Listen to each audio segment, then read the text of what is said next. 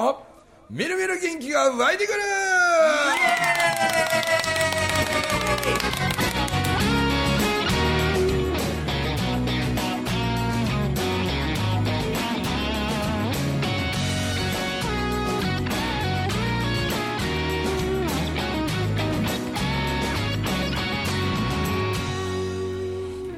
はいおはようございます。おはようございます。おはようございますまた大人数での収録ということで、みこさん、よしみさんを交え、はい。何やってるんですか、よしみさん。なんかシールを貼ってます、今、ノートに。収録中に寝るやつはおるわ。シール貼ってくれる人はおるわ。なかなかいいですね今回は。はい。いやだけど、あれ、あの、それこそ、杉浦せ、教えて杉浦先生でね、あの、今の、ね、こう収録中にシール貼ったり寝るやつ折ったりとかの話で、あの昨日また余談でその手塚治虫がはい。あの医学部の大学に行ってた時にその、まあ、要は医者になるための勉強をするわけじゃないですか。そうですよね、うん、だけど授業中に教科書を立てて、まあ、昔からあるこっちゃけど手塚治虫いろいろとこう漫画を通してちょっとずつこう人気が出始めてきてて、うん。それでいろいろこう雑誌とかそういうなんかこう週刊なんとか漫画みたいなとか、はいはいはなんかああいうのの連載みたいなやつもちょいちょいとこう頼まれたりし始めてきてる、けど自分は医者になるためにその医学部行ってるわけじゃないですはいはい。でもそれが先生に見つかってした時に「君は何や?」と「授業中に何しててんや」言うたら「漫画描いてました」ってしたら、ねしたらその時にその先生が「お前授業中にそんなんしてるってどうだや」言うて怒りそうなのが普通のいわゆる、あれですけどでもその時にその見つかった先生と後でゆっくり話をした時に「あのなってもしかしたら君は漫画を描く才能の方がすごく長けてて、うん。それですごく世の中のお役に立てれるようになるんちゃうかみたいな。医者になるというのも確かに、えーね、たくさんの人の命を助ける救うことにもなるけれど、君はこの類まれな才能があるから、漫画家になったっていいんじゃないかって、で漫画家になってその漫画でたくさんの人に勇気を与えたりとか娯楽を与えたり楽しみを与えたりみたいな風にすることも人助けやし、世の中の役に立つことやってでその怒られるかと思いきや漫画家になってみた方がええんちゃうかって言われたことがなんか背中を押すことになって、で手塚治虫は漫画家になっていくんです。でもスーパーメガヒットの漫画の一番最初の大当たりはブラックジャックだったそうなんですよね。要は医者のあの漫画を描いたわけでしょそしたらあの漫画を見て医者を志す人が世の中に山ほどできてどうせ医者になるなら超一流のゴッドハンドを手に入れたそういうドクターになるっていう人が山ほどできた時手塚治虫は腑に落ちたらしいんですよ。あの時先生が自分一人の未来予想図じゃなくて道を変えてももっと大きな成果が出せれるようになるっていうねなんかそれをきちょっと今のシールを貼ってる。えそれでしみちゃんはシールを貼って世界を変えていかれる。こんなところで収録のお付き合いしとらんと新しいシールをちょっと。ね ちなみに何のシール貼ってたの？ありがとうございます。あ。ありがとうございます。ので書いてあるシールなの？米ちゃん。米ちゃんと思うんですよねヨネちゃん。ああグローアップの。グローアップのはヨネちゃんのところはそのえ何？会社で友達とかにこの「ありがとう」書いてあるシール貼っときいうくれるんですよ。くれる。あくれるんや、でもこれもありがとうの話じゃ、は昨日もねほあの武田和平さんって言ってあの卵ボーロのはいあの日本一の投資家言われてるあの卵ボーロって、まあ、大阪では卵ボーロ父ボーロ父ボーロなんかねあの父ボーロ言いますね。なんとか前田の父ボーロやな。それは当たり前だ。ああそれ当たり前だ。混ざってもうた混ざってもうた混ざってもそれは当たり前だのクラッカーなんかさあの松原インターから西名阪行くときに、なんやらの父ボーロいう看板出とんですよへえありますねえー、何やったかな父ボーロって何ちゅう会社武田製菓武田製製菓やと思いでます。あの和平さんのあれ。どこ？は武田。ああれはどう？ぞえだけどそれはあの卵ボーロやろ。あ卵ボール武田製菓さんは。卵ボール父ボーロは何ちゅう会社なの？何やろね。父ボーロって出てけへんの？えっ、と前田製菓。やっぱり前田やんやっぱ前田やんか。ほんまや。うんだからクラッカーと父ボーロ作ってはんねやろな。そうですね、あんなササクサクのもんとつばでぐちゅぐちゅって溶けるやつと。当たり前田のクラッカーのキャッチフレーズを持つ前田製菓とは無関係らしい。昔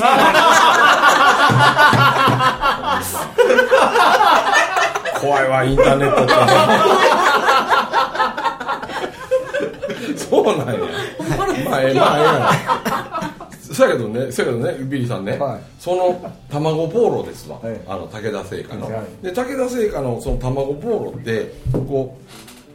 ういこうある程度の袋の中こう入ってるその何個入ってるかいうのももう決まってるらしくて、はい。でそれは定価で何ぼかでこう売られてる、たはい。まあ、例えばそれが300円としましょうか、で300円で売ってる卵ボーロがスタンダードの卵ボーロなんやけれど、なんと同じ量が入ってるのに5倍の値段する卵ボーロが黒いパッケージに入ってプレミアム卵ボーロみたいなやつがあるらしいんですよ。それが値段が5倍するんですって。これでね材料全く一緒で、うん。作り方も全く一緒なんやけど、ほんの少し違うんですよ。ほんの少し。ほんの少し。でそのほんの少しの違いが定価の5倍の値段になってるんやけどそれが何かというと、製造工程でこうラインをラインのところをこう流れてくるその卵ボーロの左右にスピーカーがバーって並んでて、ほこれでねそのスピーカーから100万回のん「ありがとう」をスピーカーがバーって「ありがとうありがとう」っていうのを バーッ出すその「ありがとう」を100万回分聞かせた卵ボーロが袋に詰められてるのがプレミアム卵ボーロなんですって。でもね食べ比べると全く味違うんですって。へえすごく甘くて、はい。この食感も良くてあめちゃくちゃ美味しくなるって。あでそれをその5倍の値段で。5倍の値段でもそれが飛ぶように売れるんですって。でもやってるのは「ありがとう」を聞かせてるだけって。ねもうシール一つからもう話が。飛ぶ飛ぶ広がる広がる父ボーロからほんまねいろいろあ米ちゃんとこがなんか米ちゃんねありがとういっぱい言うてそうな人やもんな、楽しそうな顔してるもんねいつもね、まあ、大阪の地下鉄広告のね、あの広告代理店の、はい。へグローアップ。っていうそうそう地下鉄のあのし大阪の市営地下御堂筋線あれ行くと、なんかこんな看板にこっち行くと何があるとか、はい。あれがあるとかって、ああいう看板的なものとかもな、へあ中洲中洲広告もそうなのかなあれよね、米助のお父さん。米助のお父さん。米助ああ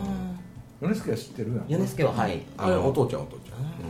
紬の同期や。はい同期ですね。うんだから僕が横井さんに声かけられ声かけてもうて、まあ、人生初めて公演した。でその一発目の初めての公演の時に席に座ってたらもう米ちゃんやね。へー。横井塾長と長いから。そうこの間あのこの間の台風2号で新幹線止まって、あのパニックの中に俺おったんですよ、はいはいはで名古屋駅で3時間ぐらい並んで、はい。でしてたらそのまあ何人か「あれ？中村さん何してんの?」みたいなとかって「いやいや並んでんねん見た通り」みたいな。あ「もうえらい目合うたわ」言うて。あでそんな岡山の紬五円紬の一期生の人も声かけてくれてへもうかれこれ10年になるなそしたらっつって。ねでもそうこうしてたら向こうからね見たことある顔の人歩いていたんですよ。はいはいはい。でね横井塾長やったんですよ。あで塾長言うてしたら「ええみたいな顔しながら「おおお前何しとんやってだから並んでますよ。あ みんな聞くんやお前ぐらいになったらなんか特別のとこ入り口とかないんかとかありますかありますね。一緒のように並ばなあきまへんねこれ。言うてもう新幹線乗るのに3時間かかりまみたい。ですすねはまあ、大阪から出てんのもめっちゃパンパン状態で名古屋入って、名古屋で降りた分しか乗られへんから、へもう進んでいかないんですよなかなかに、大変やとい大変やったみたいですね。なんか最近よう巻き込まれますそういうの。に まあそんな話はよしとして。はい。あなんか来月のはい。はい。ビッグイベントのちょっと、そうですね。告知をせんといかない、はい。ビッグイベントがあるんですか？ビッグイベントがあります。はい。何でしょう？もうねこれは3回続けて今やらせてもらってる。おー。もうもう3回今回が3回ね今回が3回目ですね。今回3回目。ははい。い。あの青春合宿です。ああ春ですか。はうちの三男坊のね17歳が企画してる。そうですよね。第1回は伊勢の海で2泊3日とことん遊ぼうみたいな、ねはい。うん。まあそれはもうテーマは遊びを作るっていうやつで、うん。あのまあ要するにゲームに遊ばれるとかなんかこうテーマパークとかで遊んでもらうとかっていうんじゃなくて、うん。何もないところから遊びを作るみたいな、で昨日もちょっと僕ね東野とちょっと話してたらあいつついこの間カンボジア行ってたらしくて、へえで東野とね僕どうやろう20年近く前かなうん1718年かな。カンボジア行ったことあるんです一回。あの井戸掘ったりね、うんあん。なこともあって。でその時はもうほんまに環境も劣悪やし、もうゴミ山とかでも血流しながら遊んでるような子供たちとかで、でもよくぞこの子らは破傷風にも病気にもならんもんやなみたいな。で食べるもんもとにかくもう劣悪であのだけど昨日東野言ってたけど、もう文明さん俺ほんま約1718年ぶりでカンボジア行ったんだけど、うん。もうプノンペンの街なんか見違えるように近代化してたって。すごいもう近代国家みたいになっててある意味びっくりしたけどもその反面ね国民の幸福度、ん。僕は幸せだというふうに答える人の割合が愕然と下がってきてるんですって。いや下がってるんや下がってるんだそうですほん。で子供たちも夢や目標を持てなくなってしまってるんなんでなんかこう豊かになるって何をもって豊かなんやろねみたいな話昨日もちょっとしてたんですけどね、うん。だけどまあいわば 昔のカンボジアとかはほんま何もないところであのそれこそこのペットボトルのキャップだけでね延々遊んでるんですね、はいはいはい。うん。これを飛ばしてみたり、うん。こう缶蹴りの缶の代わりに使ってみたり、なんかこのペットボトルの蓋をゴミ山ほど東京ドーム4個分のゴミ捨て場の中から金目のもんをみんな拾ってこれで街でまたん。なんか100円ぐらいにこうねいろんなもん集めてあのお金に換えるみたいなことをあの当時みんなやってたんですけどだけど考えたらキャップ一つだけでも2時間遊べるっちゃ遊べるしでも2時間ゲームに遊ばれてるんとは想像力が変わるよねみたいな。うんなんで青春は合宿はどっちかいうと何もなくても楽しいことは作ったらいいし、遊びを作ったらええしみたいなな、だから第1回目の伊勢でやったやつも2泊3日でもう最後涙涙の別れになってな、はでもあの1回目の時のね一番のやっぱり僕はエピソードはまあまあともきもそのジェンダーという、はい。ああいうのもみんなの前でねうん。あの、まあ、大人の俺たちからいろんなことさらけ出すよって言ってうん例えばつってともきは僕は女性の体で生まれたけれど、うん。どうしても心が男で、で男になりたいっていうよりもなんか本当は僕は男なんよっていう、うん。その男に戻りたいみたいな、でそういう自分の辛かった体験談とかいろんなそんな話。でも見方を変えると、その辛かった過去の、うん、それを今は希望に変えてるんやっていう話とかを大人の方からさらけ出し始めると、うん。子供たちってさらけ出すんですよね、うん。だからまた話ちょっと違うけど僕先うん下手すると中学高校だけでも2000校ぐらい行ってると思うんですよ。うん公園にですね。でもその2000校ぐらい行った学校の中で最も素晴らしい雰囲気が全校生徒から出ている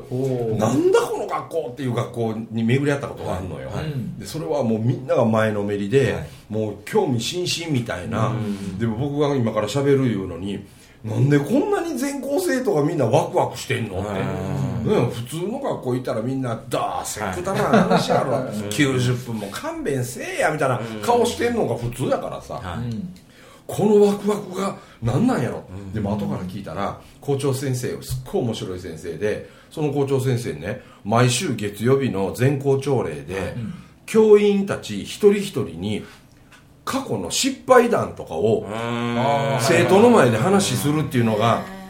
月曜朝一の恒例行事なんや、はいはいはで僕はこんなみっともない振られ方をしたことがあるとかテストに落ちてなあ言うてすげえ落ち込んだことがあるんだみたいな。だから先生かってな完璧ちゃうでっていうことをでうちらも失敗してきてるし乗り越えてきてるしでそやからちょっと自信もついてきたって。だからみんなも励ましてあげたいんやみたいな。であってなんか先生たるもの聖人君子のようでなければならないみたいに思い込んでる先生めっちゃ多いと思うんですよ世の中。ね。だけど実は自分の闇さらけ出す方が子供って安心感抱いて、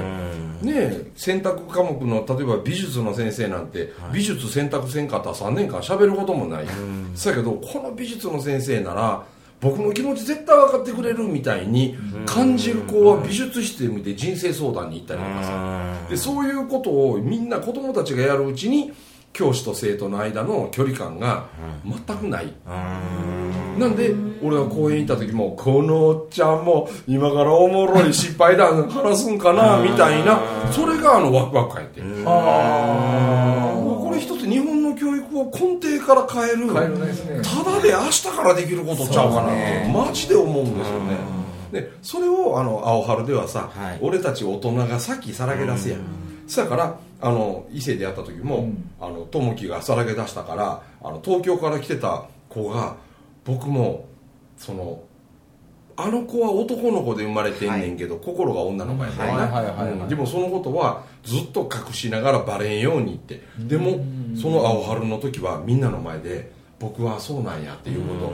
言って泣きながら、はい。でも言った瞬間なんか楽になったってここのメンバーたちにやったら俺何でも話せれるみたいな。で LINE グループなんかも使はい。作ってな、はい。でもその帰りに伊勢から東京まで一人でね帰って行った時にいつも通ってる商店街に女性ものの下着のお店がある、はいはい。でその前を通る時いっつもチラチラチラチラ周りから変な目で思われやんようにでも見てみたい見てみたい本当は手に取ってみたい、せやけど自分見た目が男やからよう入らんと思った、その下着屋さんに伊勢からの帰り道初めて入ったんですよ。おで店員さんに僕ジェンダーなんですって打ち明けたら、そういう方ちょいちょいいらっしゃいますよって。私でよかったら相談乗ろうか言うて。言うてるうちにめちゃめちゃ自分が欲しいと思う下着をその場で買ったんですよ。はい。で買ったことをその LINE グループにみんなでにまたさらけ出したんですほたらみんなが「よくやった!」言うてねもうわーって称賛の拍手。これまあその場におらん人間が聞いたら、まあ、ただ男が女の下着買うただけの話なんですけど もうそいつにしてみたらすごい挑戦だったんですよね。大冒険やね。大冒険。本当に。だからそういうことが起こるというのが青春の面白さなんよな。そうですねで第2弾はもうありえないをこう別世界を味わおうちゅうのがねうちの三男坊のやっぱり。なんで第2弾は北海道でマイナス20度の極寒の中 その本気で鎌倉作ってその作った鎌倉の中でカップラーメン食ったらどんな味するのかとかマイナス20度でバナナで釘がほんまに打てるのかってでもほんまに打てたんですよ。ほんで本気で雪合戦やったりな、はい。だからワカサギにな氷穴開けて釣ってとかな、それとか、うんマイナス20度で、えーバーベキューやったらどうなるかって。もうね焼かないと肉がバリバリに凍ってくるんです。よ ほんでご飯のジャーにご飯炊いてあってでこのしゃもじをこう茶碗に水ためてそこにしゃもじつけてあんねんね、あの米粒くっつかんように、はいはいそうやけどね飯を添いに行こう思ったらねこの茶碗ごと全部水凍ってくるからもうこの何あのしゃもじがねもう氷の塊がくっついた状態みたいな。でもこんなん味わったことないよねみたいな。でもそんな中もう雪合戦とかやってな、はい。体中からみんな湯気ボンボン出しながら。あの時もなんかそういうちょっとジェンダーの子もおったりな、はい。不登校の子がおったりでもその中にもね僕が印象的なのは兄弟で男の子はね、うん。男2人の兄弟で中学生と高校生やったかな。えー小学校と中学中学生か。はい。あれで化粧してる子やで。あ化粧あ化粧は中学高校中学と高校やな、兄ちゃん高校生で、はいはい。弟中学生で、はい。まあ学校行ってないんですけどめっちゃ見事に化粧してんの。まあ、でイメージで言うならあの桑田真澄のあのまマッマットトみたいなねあん。なんのあっこまでどぎつくはないけどなんかすっごい真っ白でな。そうですね。うん、だけど僕その時になんかいや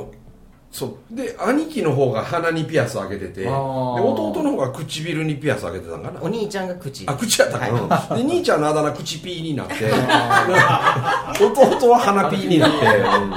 「お口ピー鼻ピー」とか言うね「おピーピー兄弟」とか言うてね。でそんなん言いながらもうわーわーやってでも僕その時言ったんですよ。なんかね今男の人たちがね、少しずつ脱毛するとかさ、それとかこうやってお化粧ちょっととかさ、なんかそういう時代が来てること考えたらお前先駆けやんかって、学校行ってないか分からんけどなんか学校行く、ね、どうせ行ってへんねんたら行ってないんやったら空いてる時間使ってメイクの勉強もっとやってさ、うんでこれからそのメイクに興味があるっていう人たちがお前たちになら心開いて胸開いて話せれるっていうそういう子たちの居場所の役割作ったらええんちゃうとかって言うた瞬間から目の色変わりましたもんね、あなんかおもろいヘアメイクアーティストとか、うん。ちょ紹介したのかみたいな、うん。たらマジですかって。だったら学校行ってない俺たちはダメなのかなんて思ってたけど俺たちしかできひんことですよねみたいになったらもう心全面解放になるから。だからそれの第3弾をなんと来月来月。7月161718のはい。2泊3日でですね、今度は富士山に登ろうと。富士山。富士山。富士山。ね3776メーターのは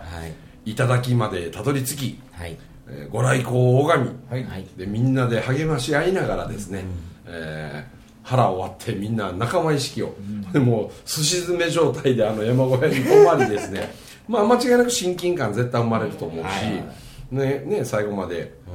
頑張り抜いて、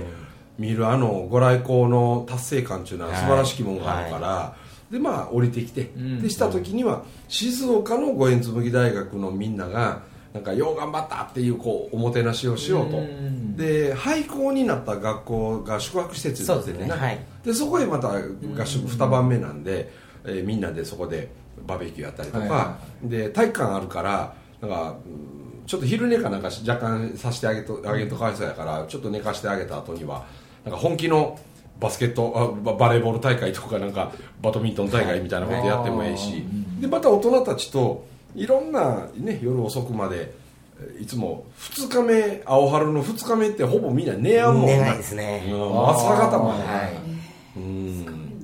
でみんなめっちゃコミュニケーション取るようになって、は集まった時はもう異常なほどに壁作ってんのよみんな。毎回、うん。だけどあの2晩目の夜にたった2日でこんなにさらけ出すようにみんななんねんやって。でも言ってしもたら楽やろお前たち言うてね。で意外と世の中は常識常識みたいな大人も多いけれど、俺たちみたいなやつもおんねんよ言うてね、だから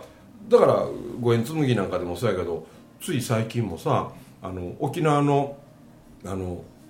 玄ちゃんおるやん、はい。うん、今度2期主催のな、あの玄ちゃんの娘が今高校3年生でほいでなんかテレビ局のカメラマンの仕事をしてみたいって夢があるらしくてほいで日大の芸術学部うん。受験するつもりでね。で今高校3年生、でちょっと俺が玄ちゃんとお父ちゃんの方と喋ってる時にうんそりゃそうやけどお父ちゃんのあんたとな5時間話しても50時間話してもなテレビ局のカメラマンになった自分のその後の姿って想像もつかへんやんってだってお父さんあんたやったことないんやからって。それはぜひバリバリやってる人に会った方がええんちゃう？言うて。ちょっと俺つなげたろか？言うてね。ほんでまああのあの女優の白石丸ちゃんにちょっとお願いして、うん。である番組のプロデューサーの演出家の人を紹介してもらってでその人とまさに昨日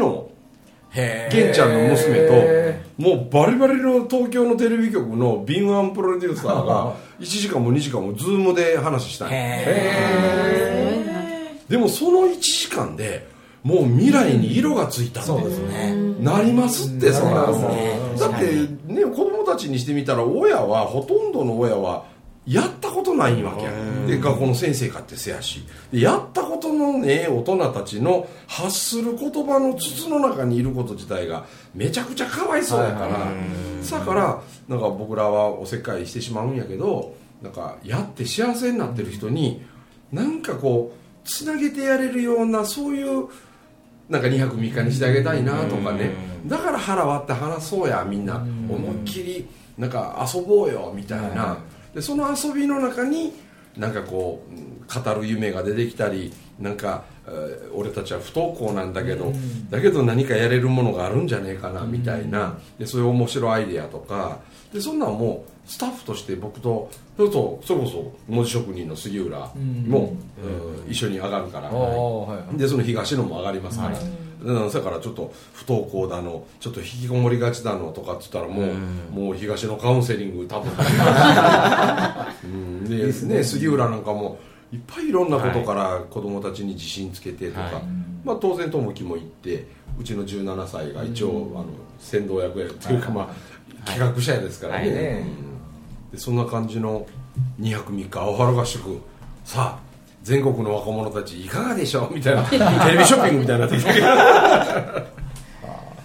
でもやっぱりこう日本一の山じゃないですか、そこに登るってなかなか一人で登るのも、なんかこう行こうともならないですけど、こういうタイミングでまたなんかこう同世代のまた全然違った地域性の人たちとうん毎回そうじゃないですか。本当に最初みんな壁作ってなんかもう来るんじゃなかったぐらいの感じの雰囲気を出してるのに帰る時になったらもう泣いて帰りたくないとか、2回目の北海道の時そうやったよな、はい。もう飛行機乗って帰るんイエーイ言うてね。あ北海道に俺はずっといたい言うてもう空港でワンワン泣いてねでしまいにほんまにもう泣きやまへんなって思ってなんか車椅子乗せてな、はい。車椅子飛行機の中までもう強制送還みたいに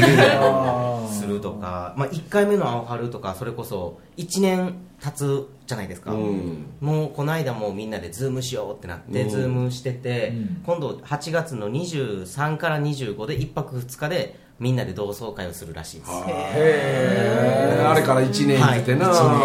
つんでやっぱりこう1年経ってもつながるこの仲間ができるとか本当にこう心がこう通う遠く離れてて毎日連絡するわけではないですけどでも何かあった時には集まろうってなんかこう楽しくあの日を思い出せるっていうのはなんかまたそれを振り返ったら嬉しいなと思いますし。そらね若者たちはさ自分の家の近所の友達たち学校でできた友達たちっていう、その会話の中でずっと毎日当たり前と思って生きてるけど、うん。一時たった3日間やけどいる場所をポコって変えてみて、はい。で会話を交わす人間たちをコロッと変えてみると意外と自分って何者かが分かるようになったりね。居場所とはい。その関わる仲間を変えるっていう。で今回はまあぜひ親子で参加したいっていうのも受け付けててですね、はいはい。でも親子参加っつっても道中登っていく最中は子供たちは子供たちだけで、付き添いのね大人たちが面倒見ながらで親そばにおるとねろくなことないですよ。ごちゃごちゃよその子頑張ってんのお前何してんねんみたいなのがね。あんなこともう言わんといてほしいから。大人たちは大人たちで子育てについての考え方をいろいろと共有したりとかね。だからそんなんしながら大人たちにとっての学びもあり子供たちは子供たちで遊びの中に学びあり学びの中に遊びだらけみたいなものの、え2泊3日、ぜひちょっとね、えーなんかうちのホームページの方からお申し込みいただいて、はい。えー夏のもう一生喋り続けられるようなネタ作りにご参加いただけたらなという、はいはい。最後はもう心を込めて宣伝をさせていただきます。ということでお届けしました中村文明とともきとみーことよしみとエルビスとあビリーでございました。どうもありがとうございました、はい。りがとうございました